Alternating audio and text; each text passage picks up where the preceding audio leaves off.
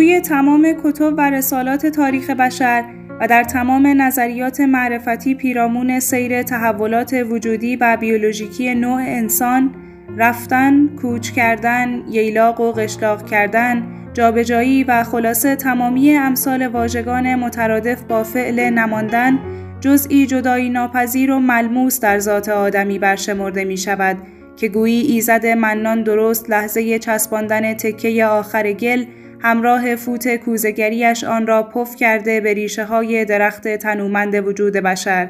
و همین شده که آدمی از بد ولادت خود دچار سندروم پای بیقرار است برای رفتن برای کوچ کردن برای اینکه نماند و نبیند و از دل همین نماندنها حیات نباتی خود را به دست فراموشی بسپارد.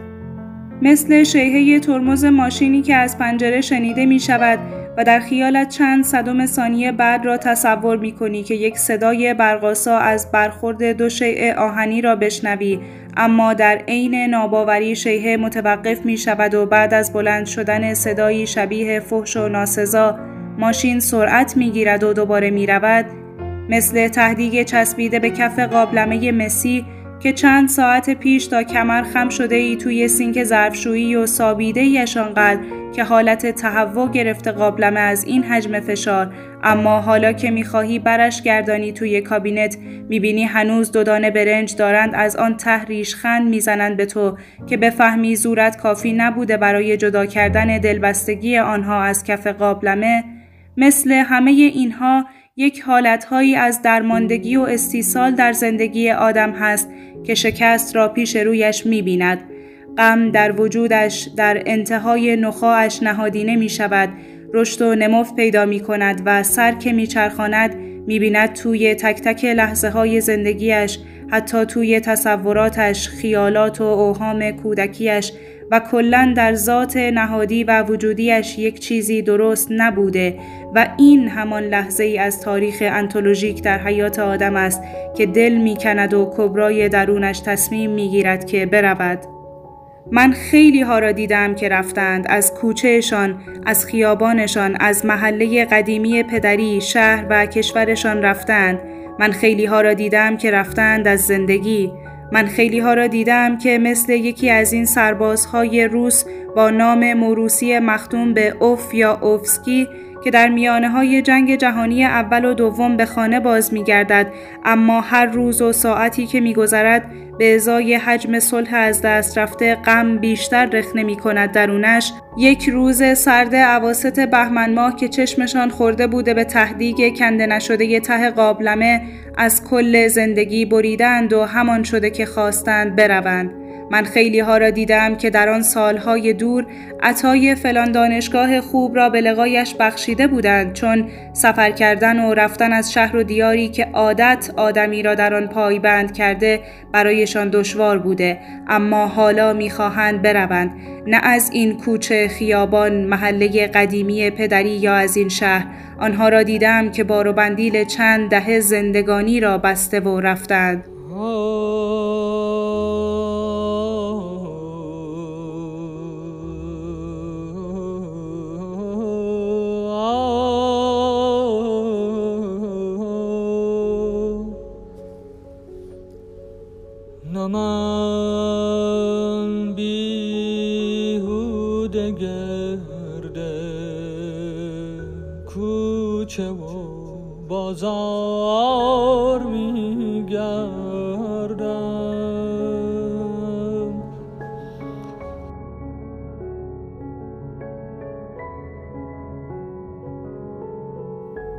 اینها را دیدم و با خودم که یک جایی میانه های برزخ رفتن و ماندن گیر کردم اندیشیدم که انسان عاشق را پای گریز نیست. انسان عاشق باید بماند باید بماند و آنقدر در کوچه ها، خیابان ها و محله های قدیمی پدری آن شهر و دیار پرسه بزند و تک تک سکانس های دلبرانه با محبوب، بوسه ها، دستلای گردن ها، شانه به شانه قدم زدن ها و خاطرات سرد و خاموش یک عشق نیمه مانده را به یاد بیاورد تا آخر سر یک جایی در همان کوچه ها، خیابان ها و محله های قدیمی همان شهر و دیار سرش را آسوده بر زمین بگذارد و بمیرد.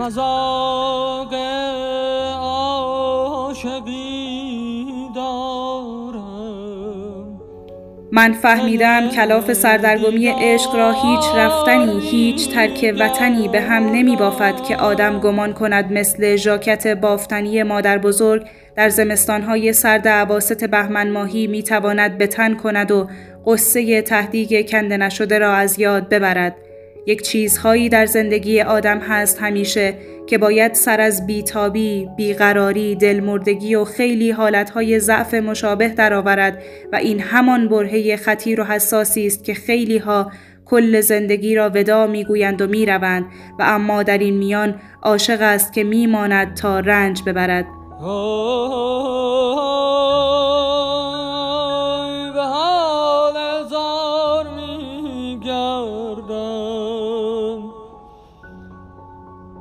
به گرد یار می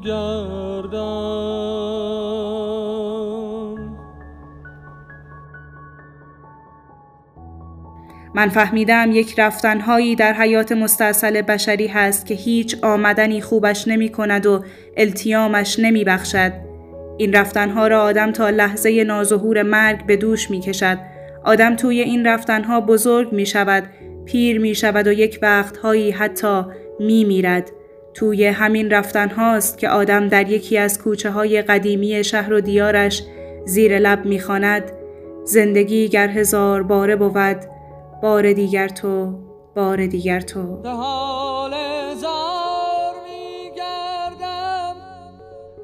به گرد یار میگردم. سخن مستانه می‌گویم. ولی هوشیار میگردم.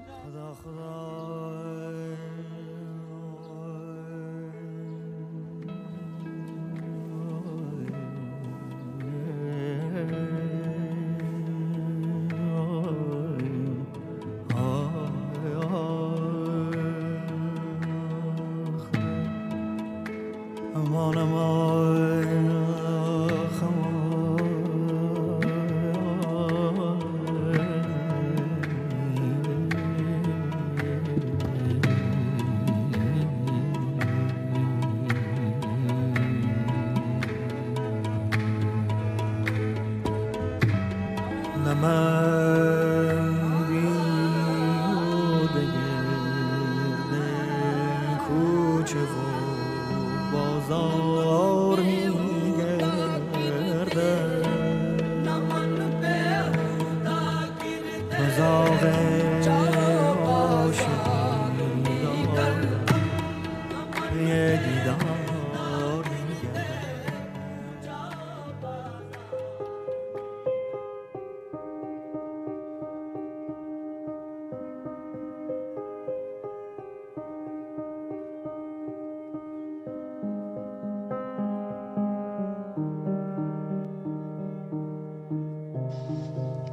تصمیم من برای مهاجرت یک نقطه کمابیش کوری است به حدی که چشماندازهای آینده گذشته فراموش شده ای را زنده می کند.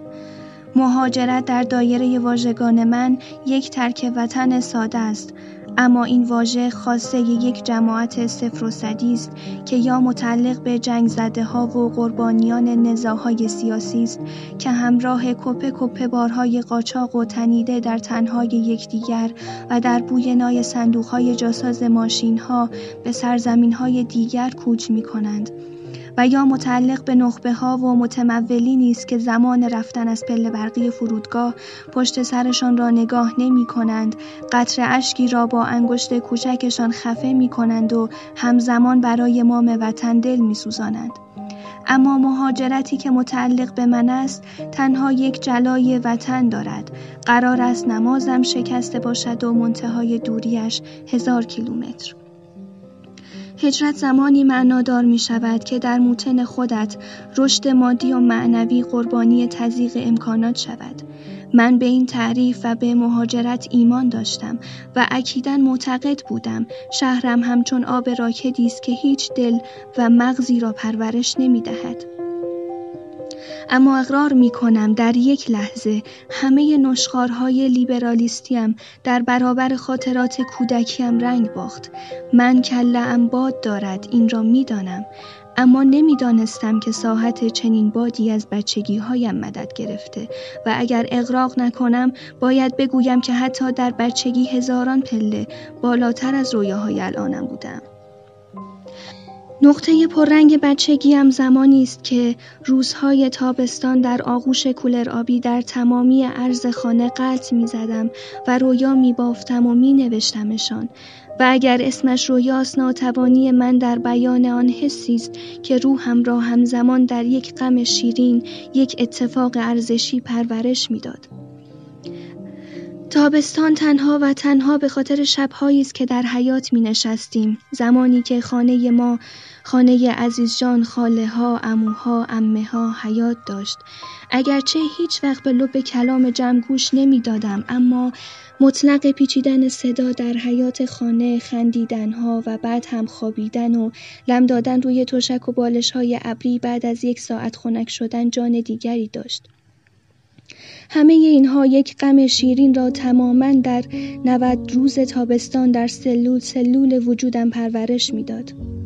به اعتقاد من هر خانه ای باید یک حیات داشته باشد و این اصلا ورای تجملگرایی و ریخت و پاشی است که صاحبان حیات های عیانی می کنند.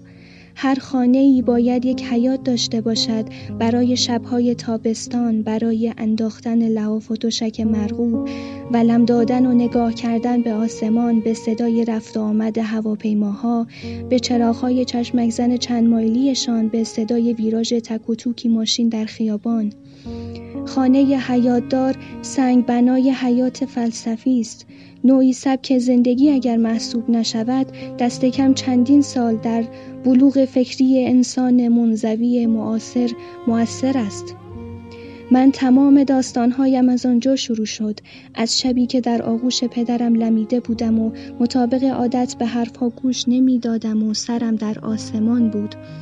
داستان من دقیقا از لحظه ای آغاز شد که ساختمان چند طبقه روبروی خانه آقاجان ناگهان روشن شد به قوت نوری که اگر پدرم اسمش را برق فرشتگان نمی نامید من من امروز من هیچگاه آغازی نداشت. من همانجا در آغوش پدرم مکتب عمیق و بینامی را آغاز کردم از عالم ناسوت به جایی ملکوتی. من رویا بافتن را نوشتن را پرورش دادن را از آسمان کبیری شهر خودم آغاز کردم از حیات یک خانه شست و ساله که روزهایش با بچه های دایی مادرم زیر درخت توت سیاه قایم باشک بازی می کردیم و همزمان با صدای خنده هامان موقعیت استراتژیک من را می شکستیم و توت می خوردیم. همان حیاتی که خالم خاله کوچکم در آن زنده بود عزیز جان جوان بود. از درخت نسترن میچید و همانجا عرق نسترن میساخت. آنجا و هزاران حیات دیگر که وقتی شبها پهلو به پهلوی یکدیگر میخوابیدیم من مکتب بینامم و غم شیرینم آغاز می‌شد. تا صبح به ستاره ها به پهنای شیری رنگ آسمان به صدای ویراژ ماشین ها و هواپیماها دل می دادم که اگر بر زبان بیاورم و بگویم آن صداها آن تصاویر برایم تداعی چه چیزهایی بود دیگر از دهن می افتد و اسم می گیرد و مزهک می شود.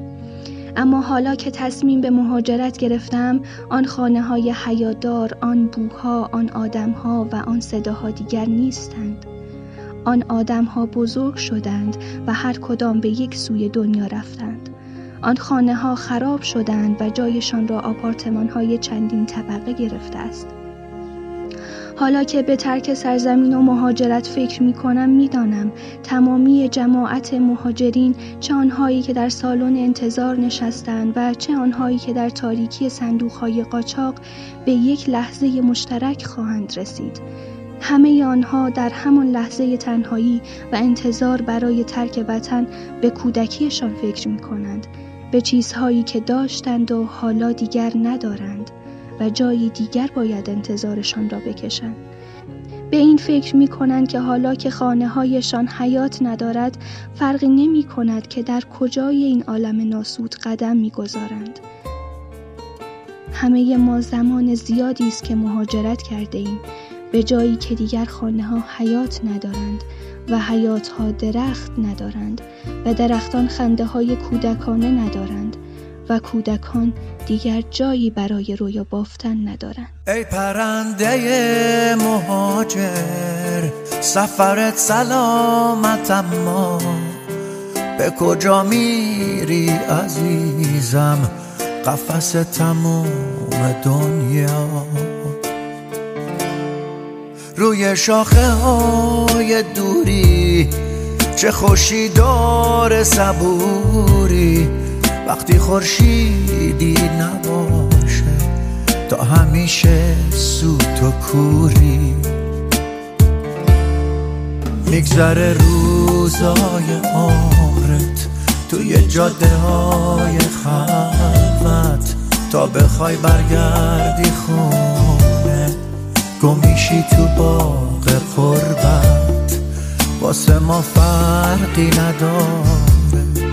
هر جا باشیم شب نشینیم دل خوشیم به این که شاید سهر رو یه روز ببینیم. آخرش یه روزی هجرت در خونتو میکوبه. تازه اون لحظه می‌فهمی همه آسمون غروبه.